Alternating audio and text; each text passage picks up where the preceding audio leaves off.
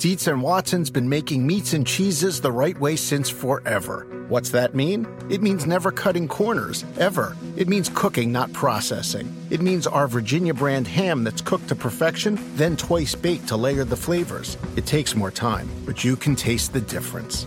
We come to work every day to do it the right way, even if it's the hard way. Because if it's not right for us, it's not right for you. Dietz and Watson, it's a family thing since 1939. At the UPS store, we know things can get busy this upcoming holiday. You can count on us to be open and ready to help with any packing and shipping or anything else you might need. Is there anything you can't do? Um, actually, I don't have a good singing voice. the UPS. Nope. But our certified packing experts can pack and ship just about anything. At least that's good. The UPS store. Be unstoppable. Most locations are independently owned. Product services, pricing, and hours of operation may vary. See Center for details. Come in today to get your holiday goodies there on time.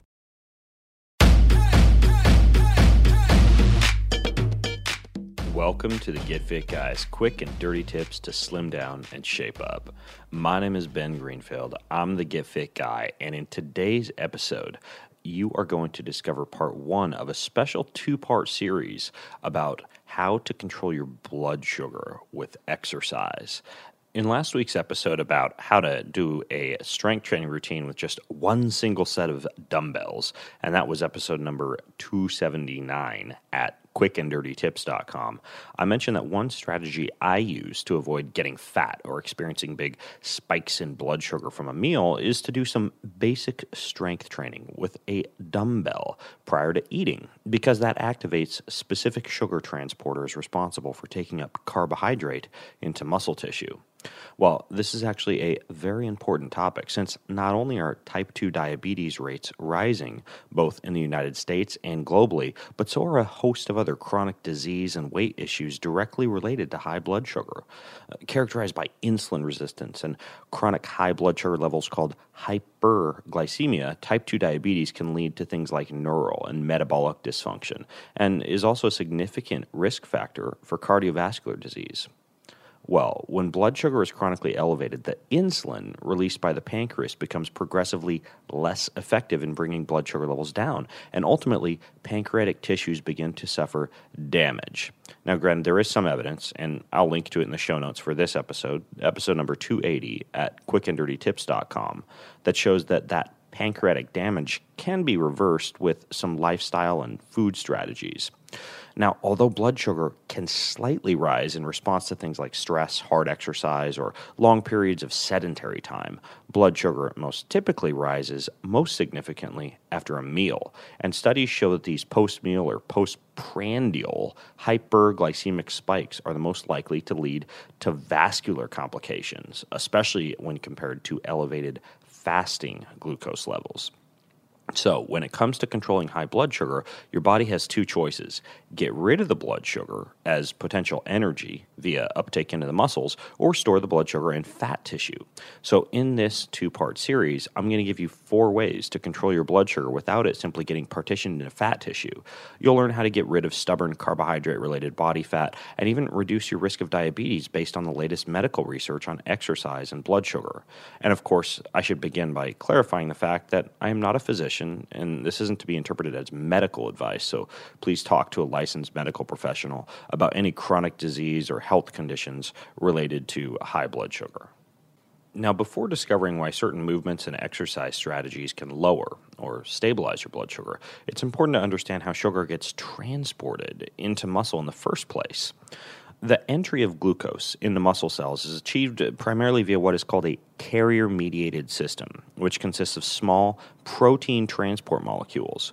Uh, one of these molecules is called GLUT1, G L U T 1, and it's normally found in the sarcolemmal membrane, which is a sheath that surrounds your muscle fibers. It's also thought to be involved in glucose transport under basic resting, non active conditions. Well, when the hormone insulin gets released by your pancreas, which is something that can happen after a large meal of either protein or carbs, glucose transport can be accelerated even more because that insulin upregulates the activity and the number of yet another sugar transporter called GLUT4, which, just like GLUT1, is found in skeletal muscle. It's also found in cardiac muscle and in adipose tissue and helps GLUT1 transporters get even more sugar and storage carbohydrate into these areas.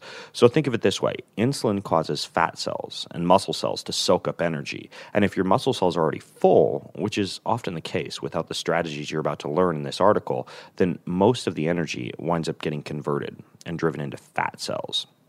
But here's the amazing thing exercise can upregulate GLUT4 transporters, just like insulin can, without an actual release of insulin from the pancreas. That means fewer chronic disease risks related to constant surges of insulin, and a higher likelihood that carbohydrate and protein energy from food gets partitioned into skeletal muscle and cardiac muscle rather than into adipose tissue. Exercise can even increase not just the activity, but also the number of GLUT4 transporters you have available. Of course, as you probably already know, physical activity can do much more than just play around with your sugar transporters and can also mobilize fatty acids from your adipose tissue or your storage fat to be used as energy. It can increase your sensitivity to insulin when it does get released and cause a host of other extremely helpful metabolic adaptations that make it really the most powerful drug on the face of the planet, or at least one of them. So let's look at four highly effective ways to maximize these blood sugar controlling benefits of exercise, shall we? Escape to Ocean City, Maryland, and discover a place that just feels lighter, where every day feels like Saturday and French fries are a food group, where flip flops are always in fashion and seafood is always in season, where the boardwalk is bustling and the beach is right outside your door, where you can rise with the tide and feel like a kid again. Ocean City, Maryland, somewhere to smile about. Book your trip at OCOcean.com. At the UPS store, we know things can get busy this upcoming holiday. You can count on us to be open and ready to help with any packing and shipping or anything else you might need. Is there anything you can't do? Um, actually, I don't have a good singing voice. the UPS. Nope. But our certified packing experts can pack and ship just about anything. At least that's good. The UPS store. Be unstoppable. Most locations are independently owned. Product services, pricing, and hours of operation may vary. See Center for details. Come in today to get your holiday goodies there on time. Do you want a beautiful lawn? Enter TruGreen, the easiest way to get a great lawn. Just water and mow, and they'll do the rest. Weed control, fertilization, aeration, and more. TruGreen is the official lawn care treatment provider of the PGA Tour, and they have a verified best price, which guarantees you the lowest price with no compromise on quality. You do you. Let TruGreen do your lawn care. Visit trugreen.com, T R U G R E E N.com to get the best lawn at the best price with the best people. Guaranteed. Now, blood sugar control strategy number one is to strength train. Before diving into strength training, it's important to understand the concept of something called glucose threshold. What the glucose threshold is, is it's the point at which sugar output and uptake are in balance. If you're above the glucose threshold, then your glucose levels rise and you have high blood sugar. And if you're below the glucose threshold, your blood sugar levels fall or stay the same.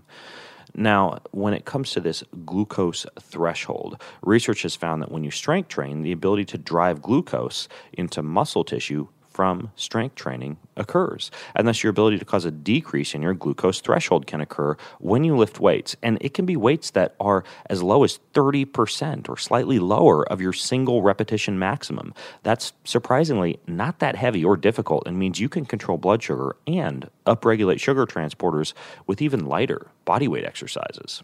Let's take a closer look at the study that found this. In it, test subjects, both diabetic and non diabetic, overweight, middle aged men with some resistance training experience, were assigned to a low or moderate intensity exercise protocol. Both protocols consisted of a weight training circuit of three sets of 30 reps of six basic weight training exercises leg extension, bench press, leg press, lat pull down, leg curl, and seated row. They were covered for 15 to 20 seconds between exercises and for a full two minutes between circuits. Now, they used pretty light weights, about 23% of their one rep max. That was the low intensity group, and about 43% for the moderate intensity group. Then the researchers measured blood sugar and something called RPE, or rating of perceived exertion, in both groups, both between sets and every 15 minutes during a two hour post exercise resting period. Now, the subjects also ate a 285 calorie breakfast, two hours before the test. Now, blood sugar levels in the non diabetic subjects fell initially during exercise, then rose after exercise, and that's typical since the body releases some sugar into the bloodstream to, to support exercise. That's a process known as glycogenolysis. And then the blood sugar levels leveled off again. There's no surprises there. Now, in subjects with type 2 diabetes, both the low and the moderate intensity circuits lowered blood glucose, and surprisingly, the low intensity circuit produced lower glucose levels, along with a lower rating of perceived exertion and less metabolic stress. And this should be particularly relevant to people who are just beginning a blood sugar management program or exercise, because it means that even a single session of low intensity exercise at a pretty easy weight offers significant benefits for blood sugar control. Now, before leaving the topic of strength training for blood sugar control, it's important to understand that the heavier and more intense your strength training, especially if you're already fit, the more rapidly you're going to deplete your muscle and your liver glycogen levels, and the higher your post exercise metabolic rate's going to be. That means the greater your blood sugar control can be. So eventually you should progress to heavier workouts and heavier strength training strategies. But it's important to realize even lightweight training suffices for basic blood sugar control. All right. Here's strategy number two pre breakfast fasted cardio. Now, a study in the Journal of Physiology suggests this second potent strategy for controlling blood sugar, especially in response to a meal exercise before breakfast in a fasted state. Now, in this study, researchers in Belgium recruited a bunch of healthy, active young men and began stuffing them with what would be considered a pretty poor diet, with about 50% processed, unhealthy fat. And we're not talking extra virgin olive oil and avocados, but more like soy and lard. And they also gave them 30% more calories than the men had been accustomed to consuming. Now, a portion of the men, the control group, didn't exercise at all during this experience, and the rest of the subjects were assigned to one of two exercise groups, working out four times a week in the morning by running and cycling at a pretty hard intensity for 60 to 90 minutes. Now, here's the kicker two of the groups, the control group, and just one of the exercising groups were fed a big carbohydrate rich breakfast. Now, in the case of the fed exercising group, this meal occurred before exercise, and then they continued to ingest carbohydrates in the form of a sports drink during their workouts. But the second group worked out without eating and drank only water during their training. The researchers did, however, make up for this abstinence of calories in the second group by matching that second group's energy intake with that of the first group, by giving them a big breakfast later on that morning after training, a breakfast exactly comparable in calories to the other fed group's big pre exercise and during exercise portions. Well, they did this for six weeks. And at the end, the non exercising group had, not surprisingly, packed on an average of more than six pounds of fat. Furthermore, they also developed insulin resistance, meaning their muscles were no longer responding to insulin and weren't pulling sugar out of the bloodstream efficiently, resulting in the storage of extra fat in adipose tissue and within muscle. And the men who ate breakfast before exercising gained weight too, although only about half as much as the control group. Surprisingly, just like the control group, though, they also became more insulin resistant and restoring away a greater amount of fat. Well, only the group that exercised before breakfast gained nearly no weight and showed zero signs of insulin resistance. In addition, their metabolic rate changed in such a way that they also burned the fat they were taking in far more efficiently. Uh, that's called a higher rate of fat oxidation. And the authors concluded that the exercise training in the fasted state is more effective than exercise in the carbohydrate fed state to stimulate glucose tolerance, despite a hypercaloric, high fat diet. Well, what was one significant characteristic of that pre breakfast exercise group? You guessed it increased levels of that muscle protein I mentioned earlier, GLUT4, which, as you may recall, is responsible for insulin stimulated glucose transport and plays a pivotal role in the regulation of insulin sensitivity. Now, one last note here. Should a 60 to 90 minute pre breakfast exercise session seem daunting to you, you should be aware of another study review entitled The Impact of Brief High Intensity Exercise on Blood Glucose Levels. And in this study, researchers investigated the effect on insulin sensitivity and blood glucose from a relatively small amount of high intensity exercise, just 75 or 7.5 rather, to 20 minutes per week. They found that two weeks of sprint interval training increased insulin sensitivity for up to three days after after such an exercise session. They also found that 12 weeks of near maximal intensity interval running for a total exercise time of just 40 minutes a week improved blood glucose to a similar extent as running at a lower aerobic intensity for 150 minutes per week. In type 2 diabetics, they found that a single high intensity exercise session improved postprandial, that's after a meal, blood glucose for 24 hours, while a two week high intensity exercise program reduced average blood glucose by 13% at 48 to 72 hours after exercise and also increased GLUT4 transport protein expression by over 350%. These researchers concluded that very brief high intensity exercise improves blood glucose one to three days post exercise in both diabetics and non diabetics. So there you have it. When it comes to blood sugar control, there's no need to hop on the treadmill for a full epic hour and a half before breakfast. You could just do brief high intensity exercise. And in the show notes for this episode, episode number 280, which you can find at quickanddirtytips.com, I'll not only link to all this research, but also to a big article I wrote that reviews some of the best, most up to date workouts and research on what kind of exercise counts as high intensity, just to make it easy for you. Now, that's all for now. But next week, I'm going to dive into two more potent strategies to control your blood sugar with exercise strategies. But in the meantime, if you have more questions, you're going to pipe in with comments, go to facebook.com slash getfitguy and you can join the conversation there. That's facebook.com slash getfitguy. And until next time, I'm Ben Greenfield, the Get Fit Guy, asking you, what are you waiting for? Go get fit.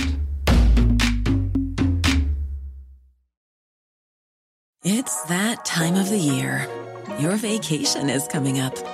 You can already hear the beach waves, feel the warm breeze, relax, and think about work. You really, really want it all to work out while you're away.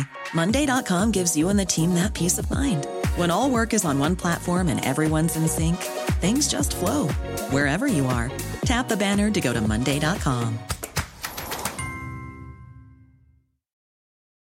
The living room is where you make life's most beautiful memories. But your sofa shouldn't be the one remembering them. The new life resistant, high performance furniture collection from Ashley is designed to withstand all the spills, slip ups, and muddy paws that come with the best parts of life. Ashley high performance sofas and recliners are soft, on trend, and easy to clean. Shop the high performance furniture in store or online at Ashley.com. Ashley, for the love of home.